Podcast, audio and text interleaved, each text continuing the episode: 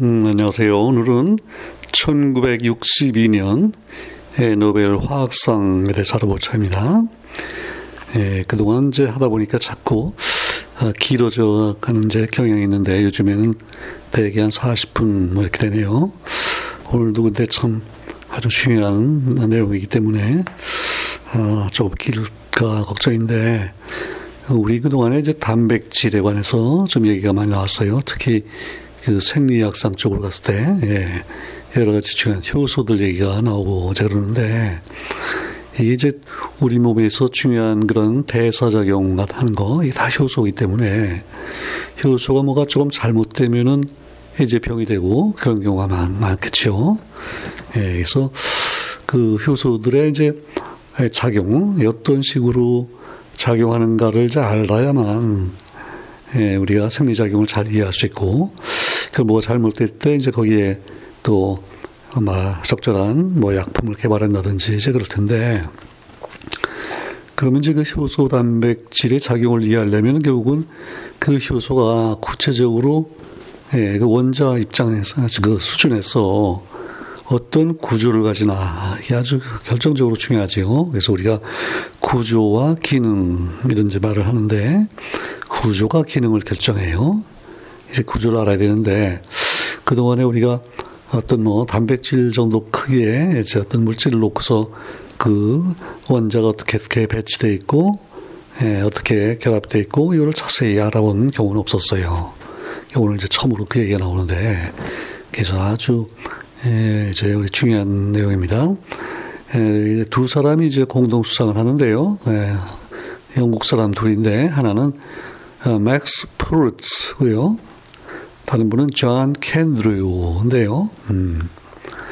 이 업적을 이렇게 얘기했네요. For their studies on the structures of globular proteins. 구형이죠. globular. 이런 구형의 단백질, 이제 복수예요. 그러니까 두 사람이 이제 각각 다른 단백질 연구했는데, 그 구형 단백질의 구조에 관한 연구다 그랬어요. 예. 자, 이제 프로츠는요, 우리 몸에 있는 단백질 중에 아주 중요한 것 중에 헤모글로빈이라고 있죠.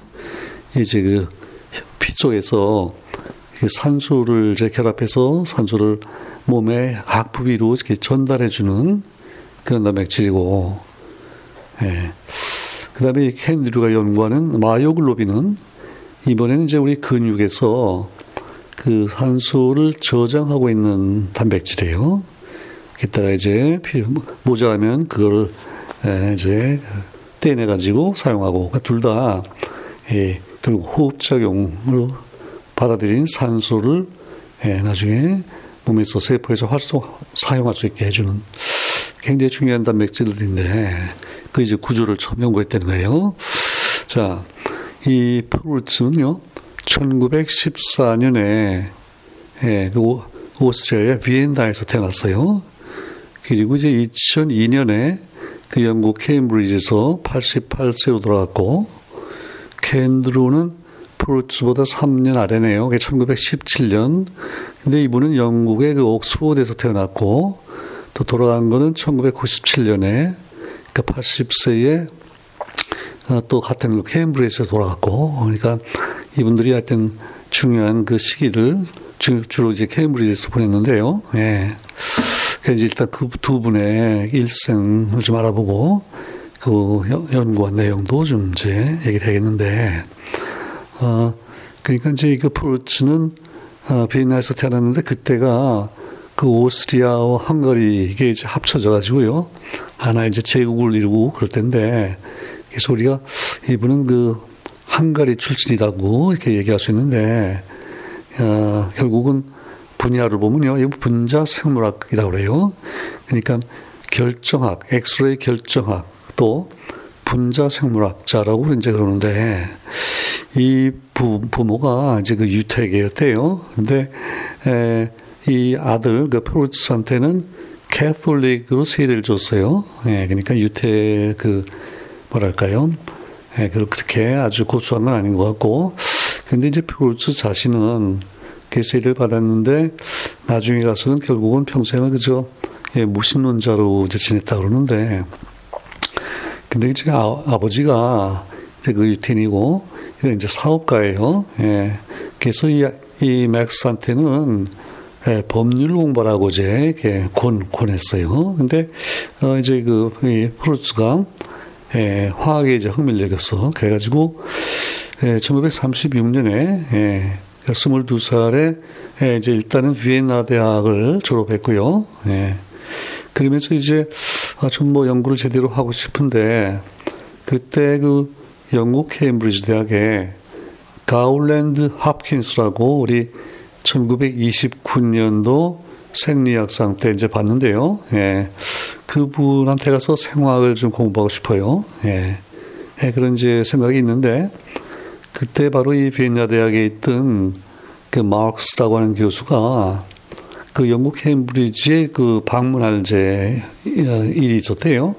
그래서 이제 퍼루츠가 그 마르크스 교수한테 가서 그 홉킨스 교수를 좀 만나게 되면 예, 우리 내가 이제 퍼루츠라고 하는 우리 학생이 어 참 당신의 연구실에 이제 유학을 좀 가고 싶은데 혹시 뭐 길이 없겠냐고 이제 그 가능성을 좀, 좀 타진해 달라고 이제 부탁을 했다고 그래요. 예, 근데 이 마크 교수가 또 그걸 깜빡 잊어버렸어요. 예.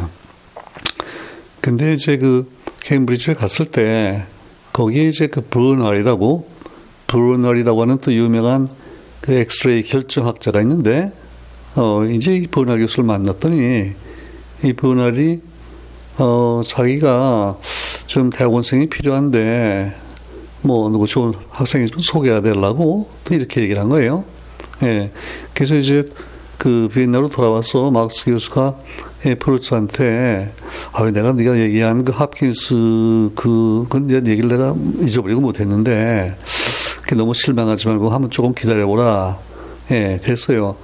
그래가지고 이제 버널한테 이렇게 얘기를 해가지고, 어, 결국은, 예, 버널이 이 프루츠를 이제 캐본디시 연구소로, 그러니까 케임브리지 대학으로 이제 초청을 한 거예요. 예.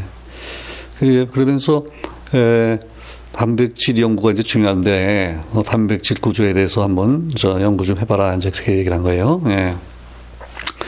근데 이제 그 아버지가 처음에는 법률 하라고 그랬다가 이제 법률 안 하고 그러니까 조금 예 뭐그 유학 비를 비용을 별로 처음에는 대줄 생각이 없었는데 뭐 이렇게 또 좋은 대학에 이제 가게 되니까 예 그 부친이 아버지가 그 상당한 이제 액수를 예, 일단 송금을 해줬어요. 그래서 그거 가지고 이렇게 이제 생활하면서 예, 물론 학교에서 장학금을 뭐 일부 받았겠죠. 근데 일단 가가지고 이 프로츠가 이제 워낙 그 유능한 학생이고 하니까 어, 빨리 상당히 빨리 그 엑스레이 결정학을 이제 빨리 배웠고요. 예. 그리고 그때 그 이제 헤모글로빈을 이제 연구하기 시작하는데 처음에는 그 말, 말의 이제 혈액에서 헤모글로빈을 뽑아가지고 이제 결정을 연구하고 이 일을 시작했는데 뭐 거의 평생을 하는 거예요. 뭐 이게 하루 몇 년이 안 되고 굉장히 시간이 걸리는데, 예. 근데, 근데 그때 그 케임브리지에 이제 저 단백, 저, 저 엑스레이 하는 제일 최고 권위자가 역시 그 윌리엄 그 로렌스 브라그 있었죠. 1915년에 그 아버지하고 이제 노벨상을 공동 수상했던 예, 그 아들 브라그인데 이분이 이제 그때 케임브리지에서 아주 지도 지도 역할을 하고 있었단 말이죠. 그래서 이제 그 그분의 또 지도를 받으면서 이제 일단은 예, 박사학위를 받았어요. 예. 그리고 어 그 저 뭡니까 그, 이, 그 2차 대전이죠. 2차 대전이 막그 이제 발발하고 그러면서 그 아버지는 그러니까 부모는 그 아직도 그 어, 비엔나에 있는데 이제 이분들이 유태계 계고 말이죠. 그래서 어 여러 가지 상당히 이제 어렵게 됐어요. 음. 근데 그 브라그가 아 그 이제 프로츠 보고 그 미국의 그 락펠러 재단에서 어 이렇게 이제 연구 지원하고 이런 사업을 하는데 한번 그걸 지원해라 봐라. 음. 그래서 거기 지원해 가지고요. 이제 그 단백질 그 엑스레이 결정학을 하겠다 해서 예, 상당히 이제 지원을 받았어요. 그래서 이제 이번에는 그 아들이 그 부모를 예, 초청을 해요. 예. 그러니까 이제 그 부모는 유태계로 비엔나 있으면서 뭐 그때 물론 사업을 해서 이제 꽤 돈을 벌었는데 거의 다 돈을 이제 몰수당하고 꽤 어렵게 됐는데 어, 이 아들이 이제 그 락펠로 재단 지원도 받고 그 바람에 돈이 좀 여유가 생겨서 이제 부모를 영국으로 이제 초청을 한 거예요. 아주 그참 예, 부자 관계가 아주 그렇게 재밌게 됐죠. 예. 그래서 이제 케임브리지로 가서 연구를 하는데 어, 1947년에 그러니까 이제 2차 대전 끝나고 한 2년 됐는데 그 영국의 MRC라고 하는 그 정부 제 기관인데요. 그러니까 Medical Research Council이라고 예, 의학 연구 뭐 재단 뭐 그런 이제 기관이 있는데 거기에다가 이제 지원을 해서요. 음, 우리가 그 캠브리지에서 예, 이 생체 분자, 생체 분자의 구조를 연구를 좀 하겠다 해서 이제 지원을 받기 시작해요. 예, 그러면서 그 캐벤디시 연구소에 그 이제 아까 얘기한 브라그, 예, 브라그가 그 이제 하나의 소장이 돼서 이런 연구 연구실을 이제 차리고 연구실 연구를 이제 본격적으로 이제 시작했단 말이죠. 예.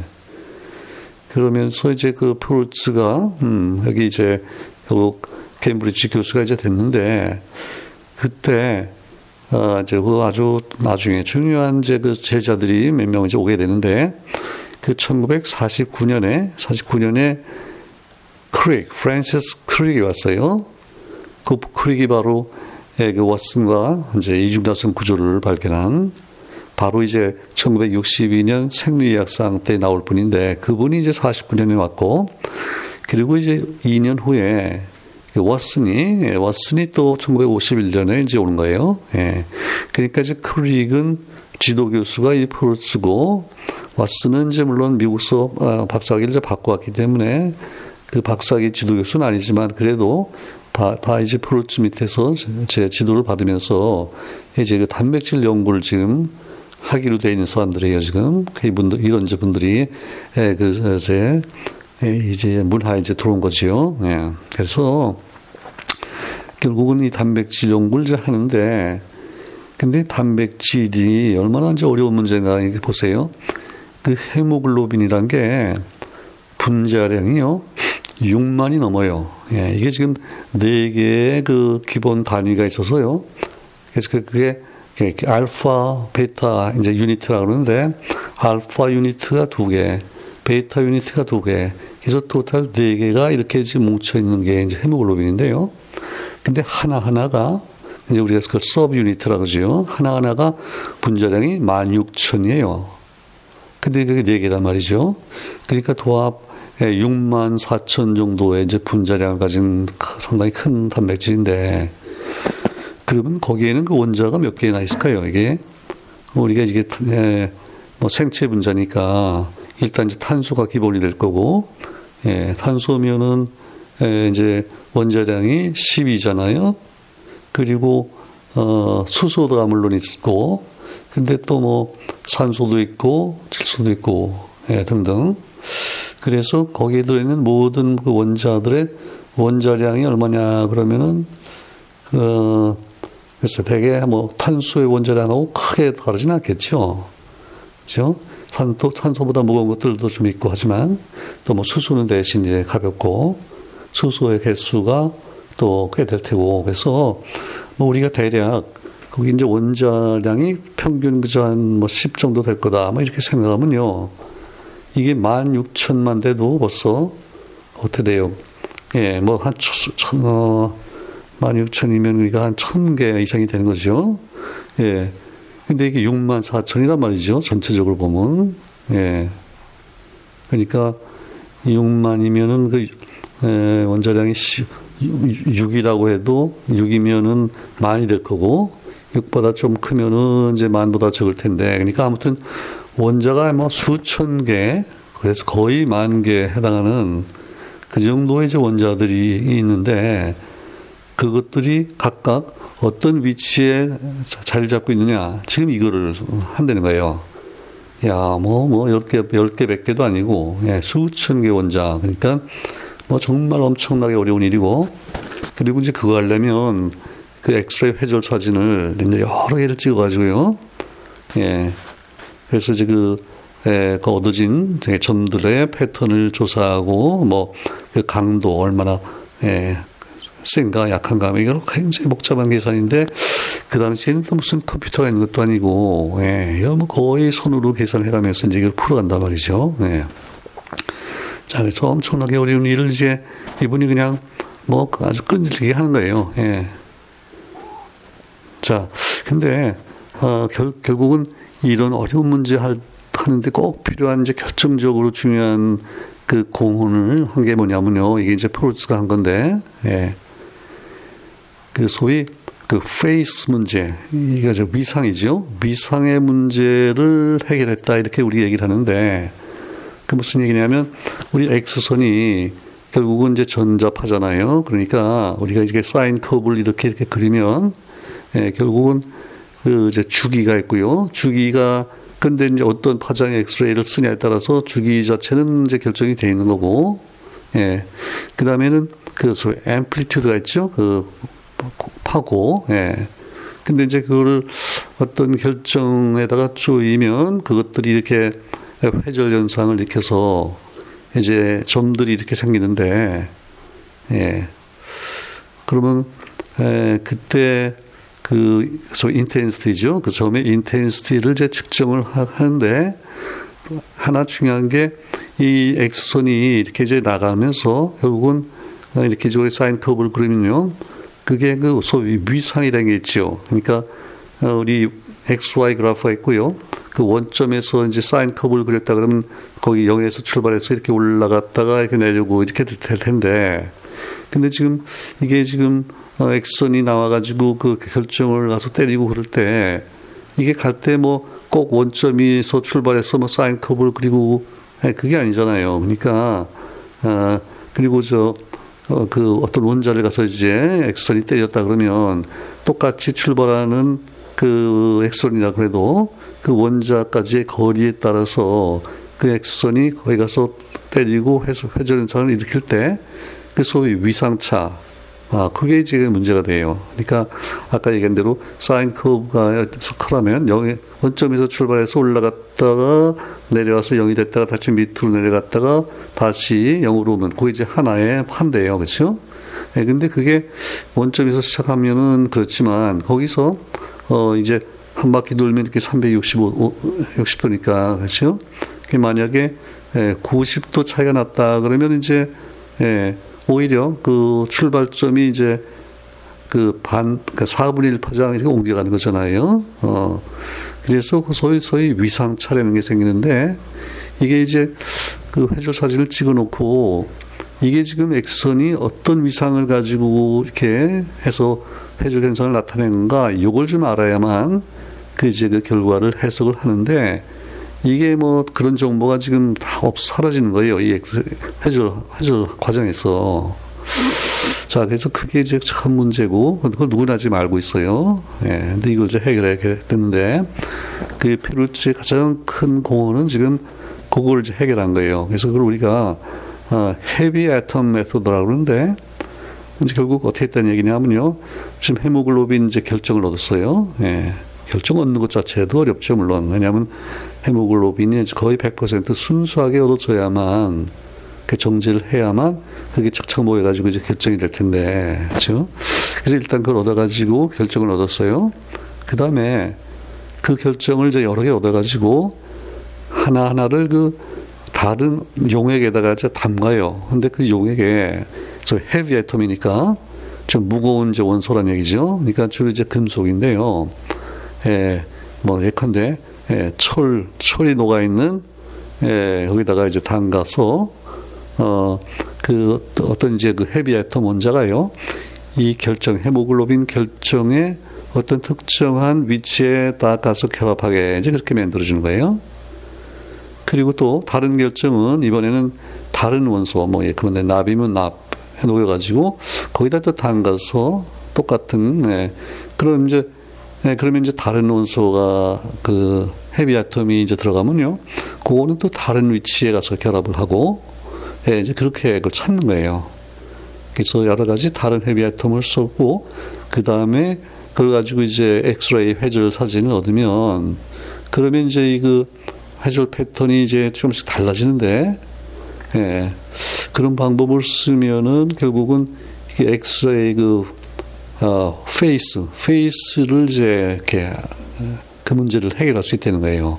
그러니까 이거는 참 전문가가 아니면, 예, 뭐 구체적으로는 잘 이야기가 힘든데, 그래도 아무튼 그 phase라는 문제를 그 heavy atom을 도입하면서 그걸 해결했다. 그게 지금 프루츠의 아주 위대한 업적이고, 이제 그렇게 해서, 해서 결국은요, 그 1959년에, 그러니까 아까 그 1947년에 이제 이런 생체 분자 구조를 시작했다고 그랬는데, 한 거의 한 10년 넘어서 걸려가지고요, 예, 그 헤모글로빈이라고는 이렇게 복잡한 거대한 단백질 분자의 이제 구조를 대충 알아낸 거예요. 예. 야, 그 대단한 일이죠. 이게 10년 동안 그냥 여기 매진을 한 거예요, 지금. 그냥 단백질에도 뭐 좀 큰 거 작은 거가 있는데, 아주 그 중에도 상당히 어떻게 큰 거를 잡아가지고 지금 한 거예요. 음. 자, 그래서 이제 이런 방법이 나오니까 그 다음에는요, 그 다음에는 지금 와서, 어, 그리고 나서 그러니까 한, 한 뭐 60년이 지났는데 요즘에는 전 세계적으로요, 매 1년에 수천 개의 단백질 구조를 이런 방법으로 지금 알아내, 이제 조사를 하는 거예요. 근데 그 이제 시작이 된 거죠. 그러니까 하여튼 분자량이 많이 넘는 이런 예, 거대한 분자의 그 원자 구조를 처음으로 알아낸 케이스가 된 거고요. 헤모글로빈이. 예. 그래서 참 대단한 업적이죠. 자, 근데 이게 참 처음에는요, 그 소위 분해능이 그렇게 좋지가 않아요. 그러니까 그 원자 하나하나의 위치를 어, 뭐 정확히 알아내긴 힘들고 그래서 이제 대략적으로 이렇게 알아냈는데 예. 그 다음에 예, 이제 일단 59년에 그 일을 하고 나서 몇 년에 거쳐 가지고 또 뭘 하나 하면 이 근데 헤모글로빈이 결국은 산소를 결합했다가 그걸 떼내고 뭐 이러는 단백질이잖아요. 그래서 산소가 붙어 있는 헤모글로빈, 그러니까 oxyhemoglobin 그 구조 또 산소가 떨어진 그러니까 deoxy deoxyhemoglobin의 구조 이 두 가지를 각각을 또 조사해서 이 차이가 뭐가 있나 이제 그걸 조사하는 거예요. 근데 그때는 더 그 분해능이 훨씬 좋아졌고 그래서 그쪽 그 두 가지를 놓고 비교해 봤더니 아 이게 이렇게 되면은 산소가 결합하고 구조가 이렇게 바뀌면서 산소가 떨어져 나가는구나 그런 걸 이제 설명할 수 있게 된 거예요. 예, 그래서 이런 걸 제가 우리가 예, 분자 생물학이라고 그러죠. 결국 생물학적인 문제인데 이거를 이제 분자 차원에서 설명할 수 있게 됐단 말이에요. 예. 그래서 이게 분자 생물학의 출발이고, 예. 그리고 이제 나중에는요, 특히 이제 헤모글로빈이니까 이게 산소를 결합을 못하면 그 소위 시클셀 헤모글로빈이라고 했죠. 시클셀 아네미아. 예. 겸상 적혈구 빈혈증이라는 게 있는데, 예, 그러면 이게 뭐가 잘못되면은 산소 결합을 못 하느냐 이제 그런 것도 조사를 하게 되고, 예.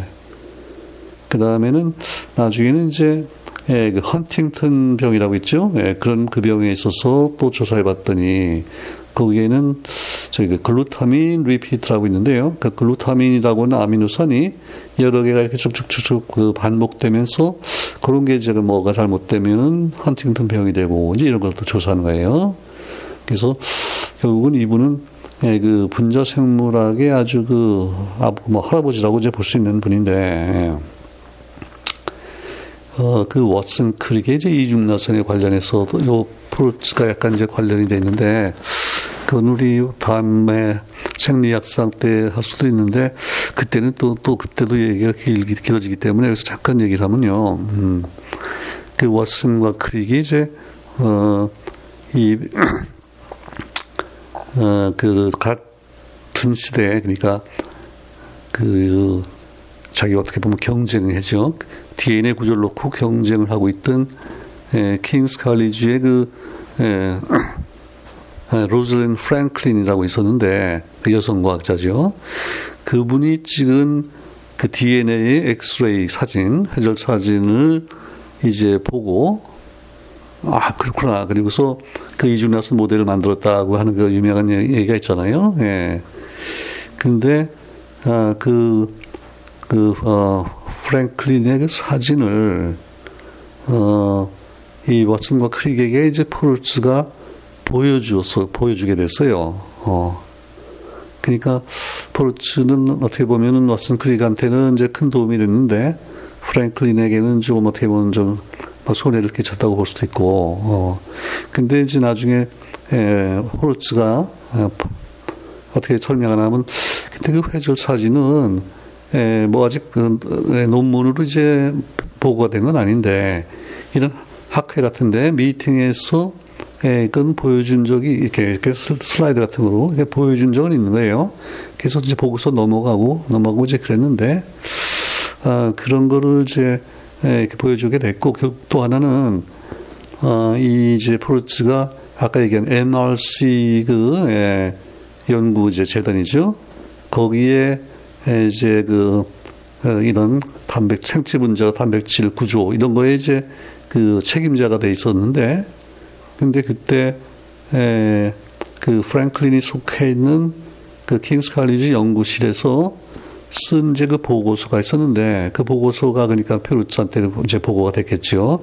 그 보고서를 가지고 있는데 그 보고서 내용을 왓슨 크릭이 이제 어떻게 방문했는데 그때 이게 프루츠가 그걸 보여줬어요. 예, 그러니까 그 프랭클린의 이제 허가 없이 예, 그래서 그거를 보고서 또 왓슨 크릭이 아 이게 구조가 대충 이렇게 돼 있구나 하는 걸 이제 감을 잡고 그리고 이제 모델을 만들고 그런 유명한 얘기했잖아요. 예. 근데 뭐 포르츠는 또, 아, 그거는 그 랜덜 그 연구소, 프랭클린도 그랬고, 이 왓슨 크릭이 있는 케빈디시 연구소도 그렇고, 이게 다 같이 MRC의 소속이고, 거기서 지원을 받고, 거기서는 서로 간에 교류하면서 이렇게 아주 공개적으로 연구하는 것을 장려하고 그랬기 때문에 그걸 보여준 게 뭐 그렇게 잘못은 또 아니다. 뭐 그런 얘기도 했고. 어쨌든 그 이중나선하고 좀 관련이 좀 있어요. 이 포르츠가. 음. 자, 그리고 이제 1962년부터 79년 사이에 17년 꽤 오랜 기간인데 그 케임브리지 대학에다가 어, 그 MRC 카운슬 아까 얘기한 MRC 카, 거기서 이제 그 지원을 받아가지고 어 Laboratory of Molecular Biology 그러니까 분자 생물학 연구실 이런 하나의 단체를 만들어 가지고요 그거를 창립해서 자기가 소장을 맡았고 그러니까 오랫동안 이제 그거를 운영하고 그랬단 말이죠. 그래서 거기서 아주 여러 이제 노벨상 수상자가 나오고 그러는데 예, 그런 면에서도 행정적으로도 더 중요한 역할을 했고, 예, 그게 이제 프루츠 얘기고요. 그 다음에 이제 그, 예, 캔드류 얘기를 조금 하면, 이분이 이제 아까 얘기한 대로, 음, 1917년에 옥스포드에서 태어나가지고, 어, 이제, 그, 대학은, 대학은 이제 케임브리지로 왔어요. 1939년에 에, 케임브리지에서 졸업하면서 그때 이제 일단은 그 화학을 전공을 했는데 예. 그리고 그 이제 바로 막스 프루츠가 이제 케임브리지 교수로 있으면서 그 단백질 연구 시작하고 이제 그때쯤에서 이제 프루츠의 제자로 지금 들어가는 거예요. 예. 1945년에 이제 예, 대학원 과정을 시작하고 이제 그렇게 됐는데 근데 그때쯤에서 이제 프루츠가 헤모글로빈에 관해서 조금씩 이제 연구를 하면서 뭔가 이제 돼가고 그러니까 이 제자인 캔드류 보고요. 그러니까 나이는 세 살밖에 차이가 안 나는데 그래도 한 사람은 이제 젊은 교수고요. 캔드류가 지금 대학원생이 됐는데 예. 결국은 이 캔드류 보고 나는 지금 그 산수를 운반하는 헤모글로빈 연구를 하고 있는데 예, 당시는 그 예, 산수를 저장하는 음, 근육에서요. 그 myoglobin이라고 하는 단백질이 있는데 그걸 이제 한번 엑스레이 가지고 한번 연구를 해보면 어떻겠냐. 그래서 이제 그걸 시작을 하는 거예요. 네. 근데 이제 이것도 해보니까 아, 이것도 참 어려워요. 굉장히 어렵고 한데 이 myoglobin은요. 그 이제 크기가 아까 그 헤모글로빈이 16,000짜리 그 단위가 subunit이 4개가 이제 모여 있다고 그랬잖아요. 근데 myoglobin은 그냥 하나만 별도로 있어요. 이게 뭐네 개가 뭉친 게 아니고. 근데 그 하나의 분, 단백질의 분자량이 이게 또 한 16,000 정도 되는 거예요. 예. 그러니까 결국은 뭐 비슷한 크기의 이제 그런 단백질 가지고 이제 하는 건데, 예. 근데 이게, 어, 하여튼 그 결정을 얻어야 되는데요. 그러면 혈액에서 아, 이걸 이제 추출해가지고 단백질을 만, 결정을 만들어야 되는데, 어, 이게 우리 그 뭐 말이라든지 또 양 이런 걸 가지고 이제 했는데요. 이게 잘 결정이 잘 안 생겨요. 예. 그러니까 그 운반하는 헤모글로빈은 혈액에 상당히 이제 많이 있는데 이 마요글로빈은 또 그렇게 많지가 않은 것 같아요. 예. 그러다가 고래, 음, 고래 근육을 얻었어요. 그래서 거기서 추출해 보니까 어 이게 상당히 예, 많은 양의 이제 myoglobin이 얻어졌고, 예, 그래서 결정이 비교적 큰 결정들이 이제 생기고, 음, 그래가지고서 그 아까 얘기한 대로 어, heavy atom을 써가지고 하는데 요거를 예, multiple isomorphous replacement라고도 또 얘기를 해요. 예. multiple이니까 이제 여러 개 했던 얘기죠. 그 다음에 isomorphous replacement.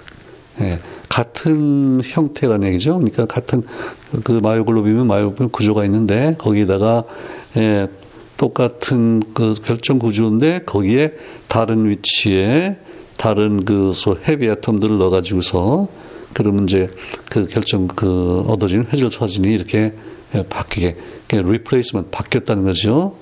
그런 에, heavy atom들을 여러 개를 이제 바꿔가면서 어 그래서 이제 여러 장의 사진을 찍어서 그걸 해석하는 방식으로 해서 myoglobin 구조를 얻었다 그 말이에요. 예. 그래서 어 1900 그, 아, 근데 처음에는 이제 그, 그 페루츠하고 케임브리지 이렇게 연구를 하다가 54년에 가서요. 54년이니까, 어, 그, 저 뭐네요.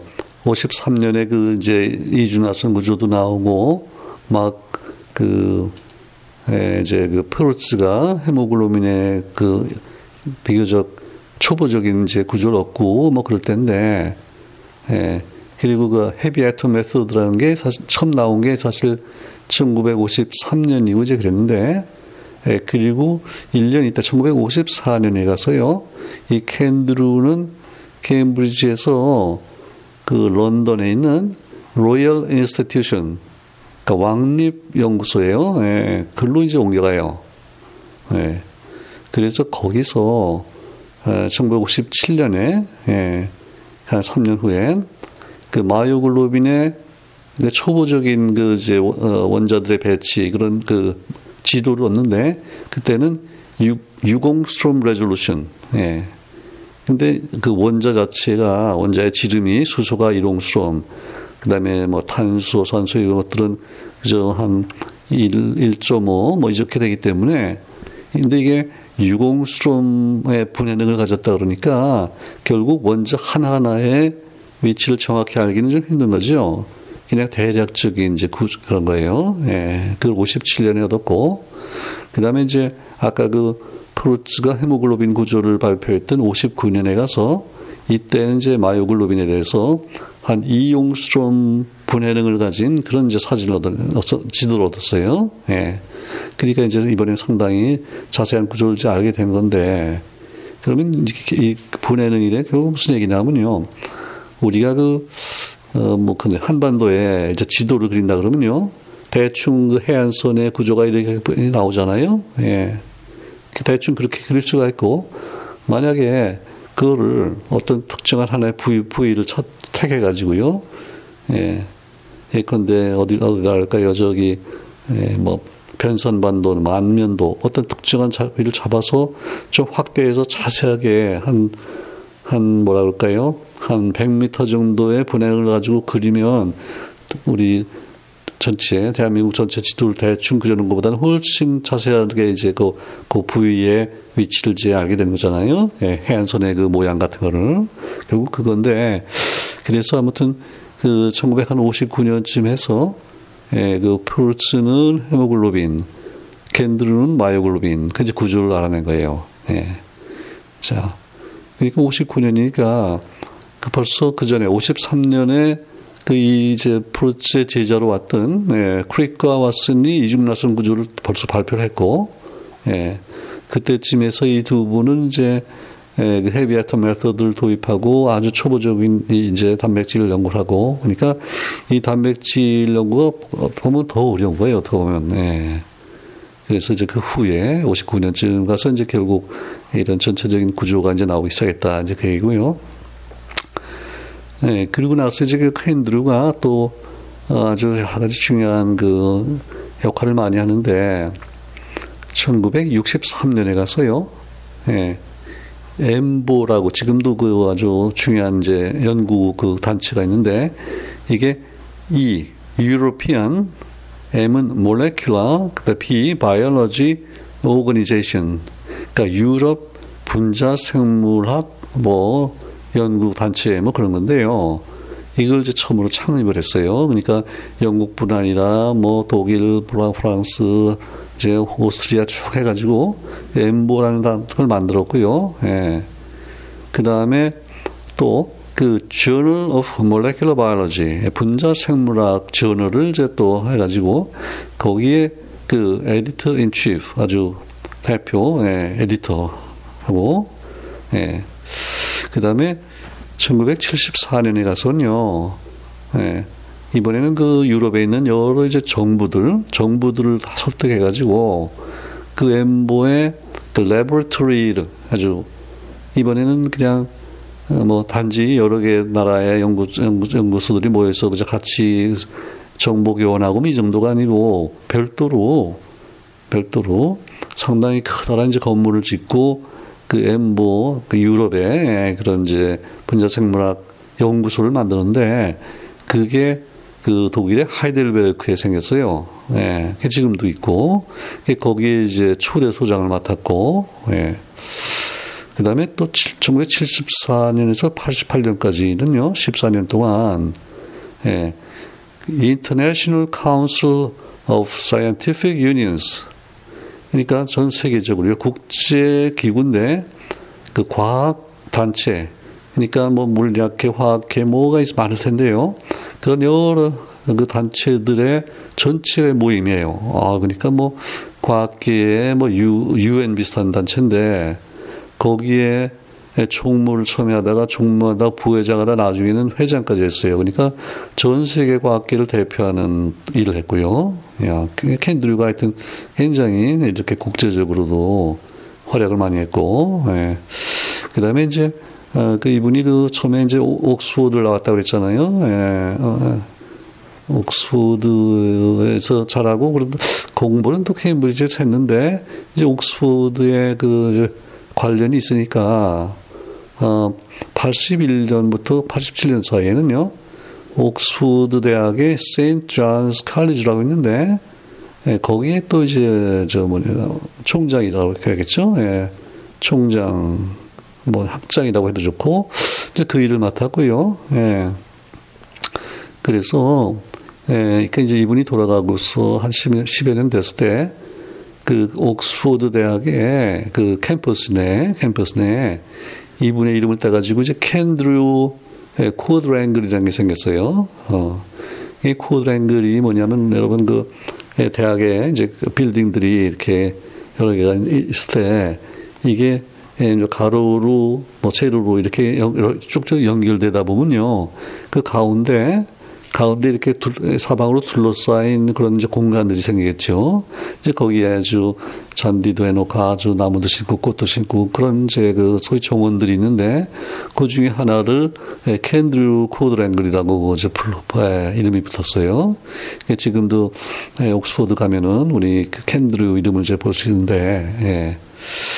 어, 이 분에 대해서 또 하나 저 예, 얘기할 만한 게그 그 왓슨 크릭 근데 다시 그 얘기인데요. 이제 왓슨이 케임브리지로 와서 이제 그 크릭을 만나서 이걸 이제 이중나선 구조를 발, 발견하잖아요. 그때 처음에 케임브리지 오는데 조금 문제가 있었어요. 왜냐하면 그 미국서 이제 어떤 장학금을 받아가지고요 연구비를 받아서 예, 오는데 그때 처음에는 그 덴마크에 있는 어떤 연구실로 가기로 다 예, 이제 예, 이미 이제 예정이 돼 있었는데 그 가보니까 별로 마음에 안 들어요. 그래서 이 케임브리지로 와서 예, 좀그 퍼루츠 밑에 가서 예, 좀 단백질 연구 좀 했으면 이제 그랬는데 했더니 빨리 이게 장학금이 전환이 잘 안 돼요. 예. 그래서 이걸 어떻게 하나 이제 고민을 하는데 그때 일단 이제 케임브리지 와서 이 예, 퍼루츠 또 켄드류 이 사람들 만나봤는데 왔으니 그때 이제 캔드루가 아주 적극적으로 아무 걱정하지 말고 일단 와라. 예, 그리고 심하게 심하게 얘기하면 예, 만약 정 문제가 되면 내가 우리 집서 널 재워줄 테니까 걱정 말고 와라. 그래서 이제 케임브리지로 왔고 거기서 예, 크릭을 만나면서 그 이중나선 구조가 나오고 딱 그런 참 재밌는 근데 얘기가 있네요. 예. 그래서 하여튼 에, 그 1962년에 같은 1962년에 바로 퍼루츠와 켄드류는 이제 그 단백질 관련해서 노벨 화학상을 받게 됐고 그다음에 바로 이제 올 다음에 얘기할 테지만 에, 생리학상을 또 역시 그 케임브리지의 캐번디시 연구소에서 왓슨과 크릭이 생리학상을 받았잖아요. 예, 그러니까 이거 참 희귀한 케이스인데, 예. 그래서 아, 그 얘기는 이제 요 다음에 다시 하기로 하고, 그래서 일단 그 영국 사람이 이제 둘이 추가가 됐네요. 예. 그래서 지금 요, 요 단계에서 미국이 58명, 독일이 42명, 영국이 39명, 프랑스가 아직도 16명이에요. 그래서 제가 여기서 궁금해서, 야, 상당히 오랫동안 프랑스가 이게 안 나왔는데, 마지막으로 프랑스가 이게 노벨상 받은 게 언젠가 쭉 거꾸로 돌아가 봤더니요. 지금 이게 1962년 얘기하는 중인데, 마지막이 1935년이에요. 야, 거의 30년이 돼 가는데, 그때 왜, 그, 마리 큐리의 딸인 그 이로엔 큐리하고 남편 졸리오 해서 그때 35년도 화학상을 받았던 얘기가 있는데 그리고 그 다음에는 지금 없는 거예요 그동안에 그 사이에 그보다 훨씬 뒤에 있던 미국이 올라가서 지금 58명이 됐고 그래서 야 프랑스가 정말 그, 그 나치 그 그때부터 해서 2차 대전 끝나고 그리고 이제 전후 회복하고 하는데 굉장히 지금 시간이 걸리고 야참 이제 좀 안 됐다는 생각이 들 정도고요. 예. 그 다음에 이제 네덜란드, 스웨덴이 이제 그 아홉씩 있고, 오스트리아, 스위스가 여덟, 러시아가 일곱, 덴마크 다섯, 이태리 넷, 헝가리 셋, 벨기에, 중국, 호주가 둘, 스페인, 캐나다, 인도, 핀란드, 아르헨티나, 일본, 포르투갈, 아일랜드, 체코슬로바키아 하나 이렇게 됐네요. 야, 그러니까 정말 놀랍게도 미국이 이렇게 발전한 걸 보는데 공력하고 정말 아주 과학하고 이렇게 밀접한 관계가 있는 것도 어디서 보게 되는데 일단 62년도 화학상 프루츠와 캔드류 그 생체에 중요한 그 단백질 구조를 처음으로 밝힌 예, 그 얘기였습니다. 일단 여기서 마무리하겠습니다. 감사합니다.